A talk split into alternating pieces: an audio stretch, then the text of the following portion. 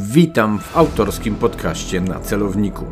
Rozmawiać będziemy o bezpieczeństwie, terroryzmie, służbach specjalnych, polityce międzynarodowej oraz nauce. Będziemy się spotykać najczęściej jak to tylko możliwe.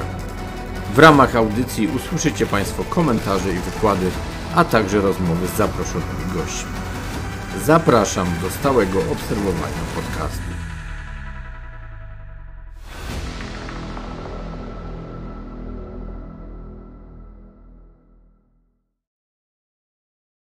Przy mikrofonie Artur Dubiel, Wyższa Szkoła Bankowa. Dzisiaj naszym gościem dr Jacek Graubo, Uniwersytet Adama Mickiewicza w Poznaniu oraz portal Defense24. Witamy Jacku. Dzień dobry Państwu, dzień dobry Tobie, Panu. nie wygłupiajmy się. Znamy się już długo, więc nie będziemy sobie panować. Dzisiaj odcinek dość specyficzny, przynajmniej w założeniach, krótki. Stwierdziliśmy z Jackiem, że wymaga sytuacja parę słów komentarza, tak naprawdę związana oczywiście ze szczytem NATO. Szczyt, co ktoś podkreślił, y, podkreślam, że ktoś, tylko nie pamiętam kto, dość symboliczny. Nie wiem nawet, czy to nasz prezydent nie powiedział. No bo to przecież w Madrycie 30 lat temu ta historia nasza się zaczęła.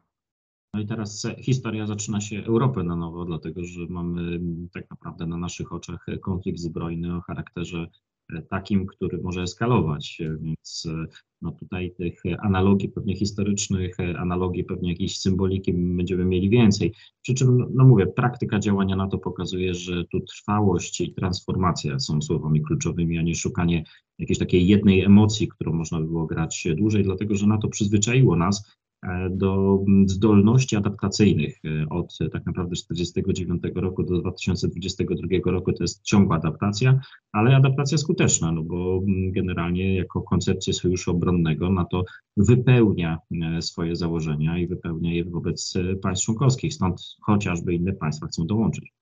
Jacek, byłeś moim naszym gościem w trzecim odcinku podcastu. To był, jeśli dobrze pamiętam, 16 luty, czyli tuż przed wybuchem Mm, kolejnej fazy y, jakby eskalacji tej wojny, bo, bo ja nie mówię, że ta wojna się w lutym zaczęła. Rozmawialiśmy wtedy, ładnie nazwaliśmy odcinek środowiskiem bezpieczeństwa. Mówiłeś wtedy, że nie lubisz tego sformułowania o wschodniej flance NATO. Jak dzisiaj na to patrzysz? Bo my jako Polska między innymi oczekujemy większej obecności oczywiście sił natowskich, chociaż to też nie jest dobre sformułowanie, bo przecież my też mamy nas, wojska natowskie jako polskie, ale naszych sojuszników. Głosy, które przychodzą, mówią o tym, że owszem, będzie może więcej, ale nie jako na dyżurze, tak? Że mają być blisko, ale niekoniecznie na tej, jak to niefortunnie jest nazwane, ty tego nie lubisz, wschodniej flance. Czy, no bo jedno i drugie rozwiązanie niektórym może jest nie na rękę, a może gdzieś po środku powinniśmy szukać wyjścia. I nadal nie lubię takiego flankowego myślenia, dlatego że flanka na początku wschodnia była dobrym narzędziem przypomnienia Zachodowi, że te państwa, które wchodziły do NATO w tych fazach rozwoju NATO po zimnej wojnie, one wymagają bycia na tym samym poziomie, co zachodnie Niemcy na przykład w okresie zimnej wojny, jeśli chodzi o zabezpieczenie, pewne plany operacyjne, ale też zdolności adaptacyjne Sojuszu Północnoatlantyckiego. I wtedy to wypełniło swoją rolę, ale po 2014 roku rzeczywiście, kiedy państwa natowskie zgodziły się na wzmacnianie w ogóle sił sojuszu, jeśli chodzi o kwestie reagowania również w tym naszym regionie. E, uważam, że takie podejście flankowe może być bardzo, bym powiedział, niekomfortowe również dla nas, jeśli chodzi o e, później prześciganie się w takiej analizie, która flanka jest istotniejsza. E, wydaje mi się, że Ukraina pokazała jedną rzecz. Rosja może oddziaływać na różne państwa natowskie, wykorzystując naprawdę różne kierunki geograficzne. I nadal jestem zdania, że dzisiaj Polska powinna być chociażby bardzo mocnym zwolennikiem bezpieczeństwa w, na dalekiej północy, w wymiarze państw nordyckich, ale również jeśli chodzi o kooperację z partnerami w Rumunii, czy partnerami w ogóle w rejonie Morza e, tutaj Czarnego i Morza Śródziemnego. Więc z jednej strony wydaje mi się, że powinniśmy wykroczyć poza takie geograficzne pewne stereotypy, e, ale z drugiej strony, czego ja się spodziewam, czego ja oczekuję? Oczekuję przede wszystkim, może nie brzmi to powiedział bardzo emocjonalnie, wzmocnienia kwestii logistyki, kwestii zapasów, różnego typu komponentów pozwalających na rozwinięcie działań w sposób bardzo szybki. Wiele rzeczy się sprawdziło, bo zobacz, jak dużo krytykowano NATO właśnie za tą nieudolność, potencjalną nieudolność w fazie kryzysu, jeśli chodzi o przerzut wzmocnienia, jeśli chodzi o prowadzenie dużych manewrów wojskowych w warunkach właśnie kryzysowych. Wieszczono, część autorów nawet w Polsce wieściło takie tutaj scenariusze wręcz apokaliptyczne, że porty nie będą w stanie przyjąć okrętów czy też statków z zaopatrzeniem, że lotniska będą nieefektywne, jeśli chodzi o przyjmowanie na przykład transportu strategicznego ze strony amerykańskiej, że jako państwo przyjmujące nie sprawdzimy się pod względem dróg, pod względem też transportu kolejowego. Jest oczywiście wiele do zrobienia, ale nagle się okazuje, że wiele z tych aspektów w realnym tak naprawdę scenariuszu działania strony rosyjskiej wobec partnera NATO, jakim jest Ukraina, się sprawdza. No i to też my jako państwo przyjmujące sprawdziliśmy się. Więc ja oczekuję pójścia dalej, budowy szerszego e, tutaj elementu takiego wsparcia i logistycznego zaplecza dla wojsk e, w zależności od potrzeb, czy to będzie brygada, czy to będzie dywizja, żeby móc rozwinąć, tak jak dobrze powiedziałeś, nie wojska NATO, tylko siły zbrojne poszczególnych państw natowskich, które będą partycypowały w działaniach odstraszania i obrony NATO. Także z jednej strony oczekuję też większej wymiany informacji, budowy zdolności ISR, jeśli chodzi o państwa natowskie. Zwróćmy uwagę, że tutaj NATO też wykonało bardzo dobrą rolę, taką koordynacyjną, jeśli chodzi o wzmocnienie floty bezzałogowych statków powietrznych, właśnie dedykowanych do misji ISR, czyli misji Intelligence, Surveillance and Reconnaissance. Mówimy tutaj o tej flocie, która na co dzień operuje z Półwyspa Penińskiego, ale może być równie dobrze przerzucana tam, gdzie jest taka potrzeba operacyjna, czy też ten wymiar strategiczny się zmienia. Także wydaje mi się, że my się doszukujemy jakiegoś takiego jednego elementu, który na nowo albo w mocny sposób zredefiniuje rolę NATO w naszym regionie, a ja oczekuję, może to mówię, będzie brzmiało trochę w kontrze do tych emocji, które są wokół nas, oczekuję po prostu kontynuacji pewnych procesów, które już rozpoczęliśmy. No tak, cała sytuacja w Ukrainie pokazuje, że logistyka pewną królową działania jest. Na pewno teraz mocnemu sprawdzeniu będzie podlegał również system HNS, tak? No bo jakby nie patrzeć, no będziemy musieli e, zabezpieczyć wizytę naszych sojuszników, ale w pewien sposób chciałbym trochę rozwinąć pytanie, czy jednak te wojska powinny u nas stacjonować w dużo większej liczbie, czy tak jak zdaje się, że to Stoltenberg powiedział, ale nie jestem pewny, że owszem, one będą w gotowości, ale niekoniecznie na naszym terytorium i powinny być bardzo szybko do nas e, przerzucone.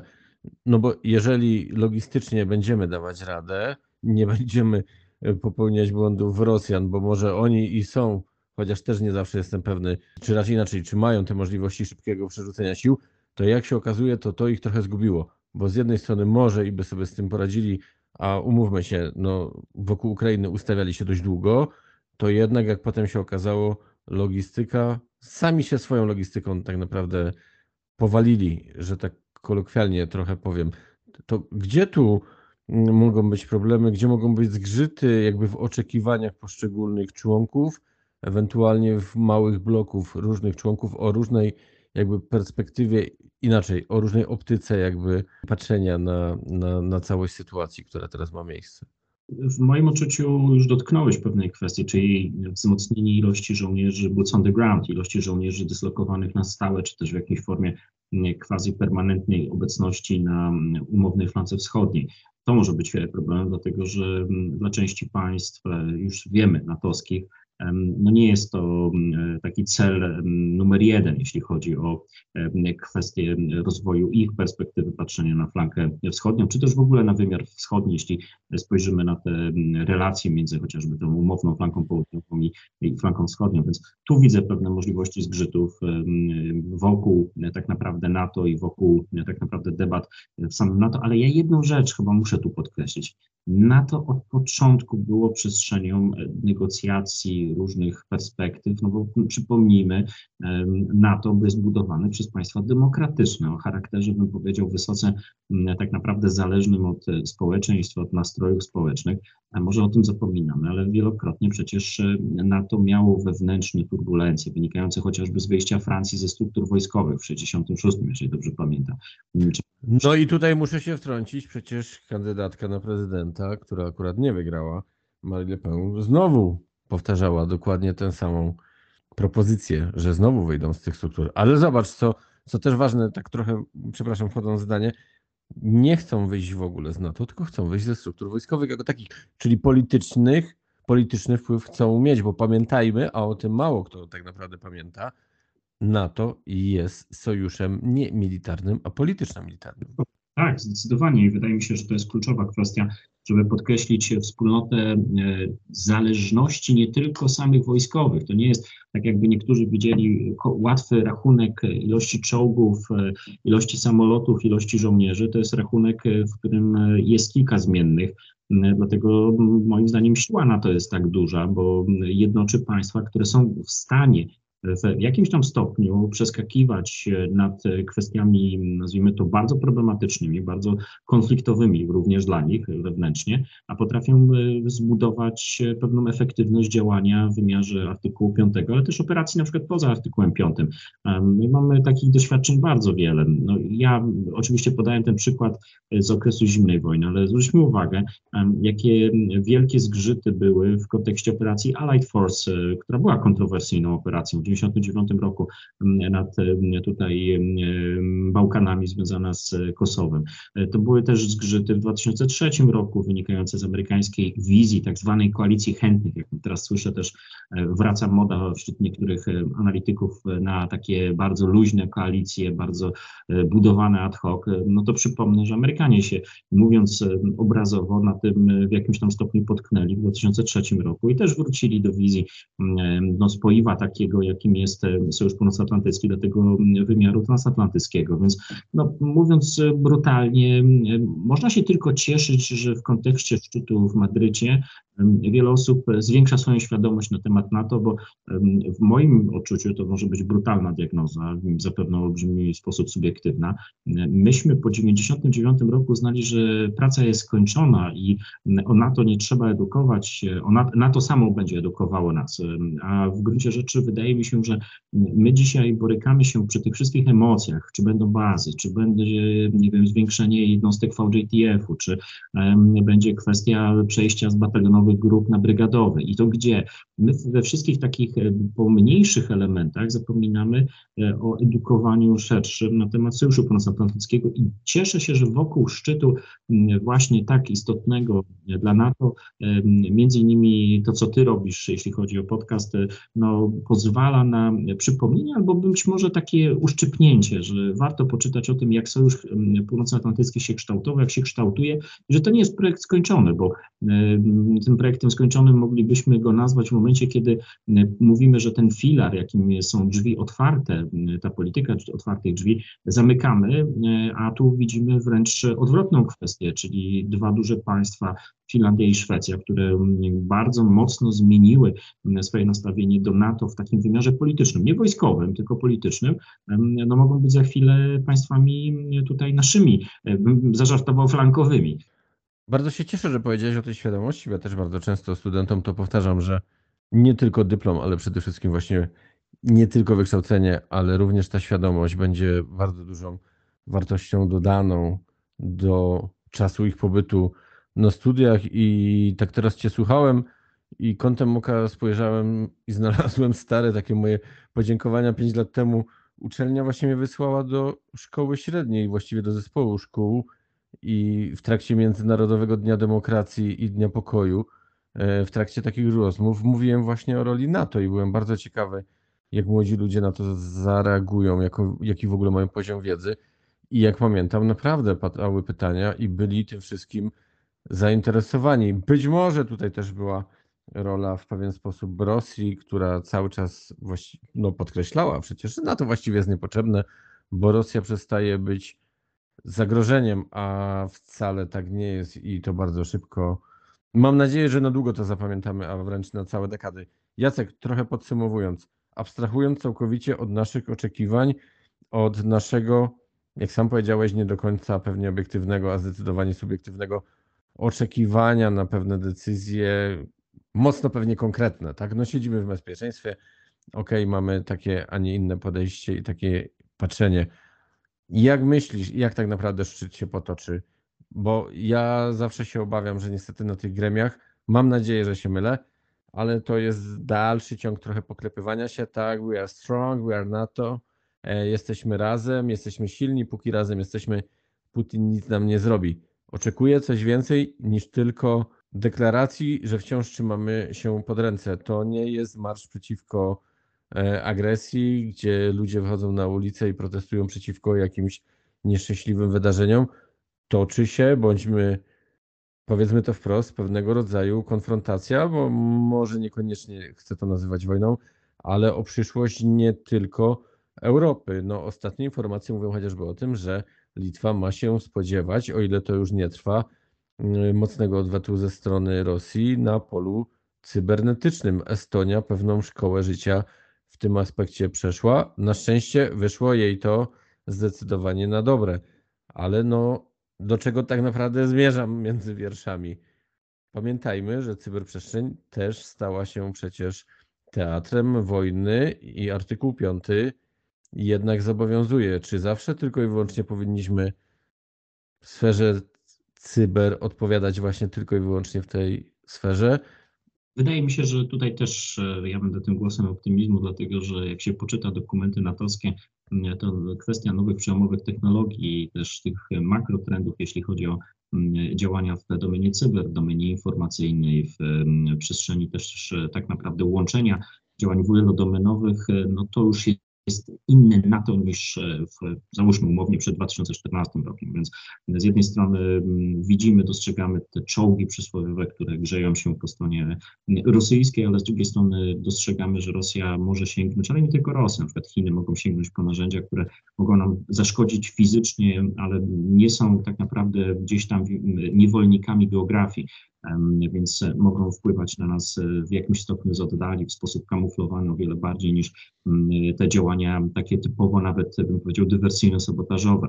Ale z drugiej strony wrócę do Twojej wypowiedzi i to, to może będzie taka konkluzja. Szczyty mają być poklepywaniem się trochę po plecach, dlatego że mm, szczyt, który my widzimy, to jest wierzchołek góry lodowej. To jest naprawdę malutka część tego, co wystaje e, tak naprawdę na powierzchnię i trafia do nas. E, dlatego że do szczytu prowadzi droga e, olbrzymiej ilości konsultacji, olbrzymiej ilości pracy zespołów natowskich, pracy też dyplomatów natowskich, którzy muszą spiąć tak naprawdę różne podejścia poszczególnych państw członkowskich. I ta praca finalnie, te głowy państw, liderzy, nawet bym powiedział, dyskutujący o kluczowych rzeczach, to jest tylko i wyłącznie pewien element no, procesu decyzyjnego. Jak sami dobrze wiemy, jakikolwiek proces decyzyjny opiera się na efektywności tych niższych szczebli, bo nawet ta decyzja wprowadzona z wyższego stopnia musi być w jakimś stopniu wykonana, więc tutaj jestem naprawdę zdania, że my dokonujemy wielu ciekawych rzeczy i te rzeczy w praktyce się sprawdzają, bo mówię, przypomnę, wrócę do tego jeszcze raz, testowanie państwa przyjmującego, też wiele zarzutów było, że NATO sobie nie poradzi, że NATO jest, załóżmy, pamiętam taką bardzo modną koncepcję, e, wręcz sparaliżowane w naszym regionie, bo e, bańka antydostępowa, bo e, potencjał rosyjskich działań właśnie w domenie cyber, a widzimy coś odwrotnego, że potrafimy nawet pomagać państwom, które są zaatakowane w domenie cyber. Tutaj oczywiście w kontekście Ukrainy, ale też zapewne innych państw partnerów NATO. Także rzeczywiście możemy mieć takie wrażenie, moim zdaniem bardzo błędne, że ten szczyt to będzie we are NATO i jesteśmy NATO, poklepujemy się po plecach, ale tak to musi wyglądać, bo tak to zawsze wyglądało, ale w tle e, są naprawdę całe gremia ludzi, którzy przygotowują wdrożenie, powiedziałbym nawet takie słowo, implementują te działania w praktyce. I tu jest naprawdę duży, pozytywny sygnał o zmianie jakościowej w ramach NATO, ale tego sygnału nie zobaczymy w newsowych e, telewizjach, dlatego że e, on jest zbyt mocno zniuansowany, często on się objawia dopiero tak jak teraz w sytuacji kryzysowej, kryzysie. Trochę podsumowując podsumowanie i dokładając te mniej głośne informacje, niekoniecznie może właśnie w mediach głównego nurtu, bo przecież dopiero świat ujrzały, że tak się wyrażę, informacje o tym, że wojska specjalne Kanady, właśnie Litwy, Wielkiej Brytanii i Francji jednak operują na terenie Ukrainy. Więc w pewien sposób, jakby nie patrzeć, jesteśmy militarnie zaangażowani, chociaż to się ładnie nazywa, że są konsultantami, ale jednak no, Amerykanie Kijów mają jako bazę wypadową dla swojej siatki CIA. Czy na to wszystko możemy patrzeć właśnie pod tym pozytywnym aspektem, że to też pewnie będzie omawiane na szczycie i niekoniecznie będzie elementem oficjalnego końcowego przekazu? Znaczy przede wszystkim działania wywiadowcze nigdy nie zaniknęły, moim zdaniem, w Ukrainie, jeśli chodzi o państwa zachodnie. E, czy to wywiad technologiczny, czy to właśnie kwestie wsparcia poprzez rezydenturę, czy też jakieś inne formy kanałów budowanych z ukraińską stroną e, poprzez no tutaj ten intelligence sharing, czyli dzielenie się tymi danymi wywiadowczymi, bo to widzieliśmy w praktyce działania. Jeśli chodzi o wojska specjalne, to moim zdaniem no nie będę spekulował i też uważam, że to powinniśmy pozostawić w tej strefie cienia, bo jeśli to jest prawda, e, to jakiekolwiek dyskusje, nawet takie bym powiedział wąskie mm, tutaj w przestrzeni publicznej mogą stanowić zagrożenie dla mm, operatorów, dla mm, tych osób, które no w jakimś tam stopniu wspomagają, czy też mogą wspomagać hipotetycznie stronę ukraińską. E, aczkolwiek nie zdziwiłbym się, jakbyśmy się po kilku latach dowiedzieli kilku ciekawych e, wątków, nawet tej pierwszej fazy wojny w Ukrainie. Czyli możemy się pożegnać w pełnej dozie nadziei. Nadziei, dlatego że nadzieję daje, nadzieję daje to, że Szwecja i Finlandia porzucają swoją neutralność na rzecz NATO, a przy NATO są prowadzone rozmowy z takimi państwami jak Australia, Republika Korei, Japonia, więc no, gdybyśmy nie stanowili rzeczywiście jakiejś faktycznej siły, e, to inne państwa na pewno by tutaj nie chciały e, w takim czasie znajdować się przy tym szczycie czy dyskutować się z NATO. Bardzo serdecznie dziękuję. Po raz pierwszy, Jacek, otwarłeś serię ekspresowych, jak na realia podcastu na celowniku odcinków. E, nie chcę powiedzieć, że mam nadzieję, że będzie więcej takich okoliczności, bo to wiadomo, zazwyczaj są momenty, rzekłbym, dość gorące, ale mam nadzieję, że nasza rozmowa co niektórych e, uspokoi i tak jak powiedziałem, będziemy mogli z pewną dozą nadziei patrzeć na przyszłość. Bardzo Ci dziękuję. Naszym dzisiejszym gościem był dr Jacek Raubo, Uniwersytet Adama Mickiewicza w Poznaniu, portal Defense24. Kieruj się w stronę podcastu na celowniku. Wszystkie odcinki podcastu na celowniku dostępne są w platformach podcastowych Spotify, Apple Podcast, Google Podcast, Anchor, a także w serwisie YouTube. Zapraszam również do wspierania podcastu na celowniku w portalu Patronite pod adresem patronite.pl ukośnik na celowniku.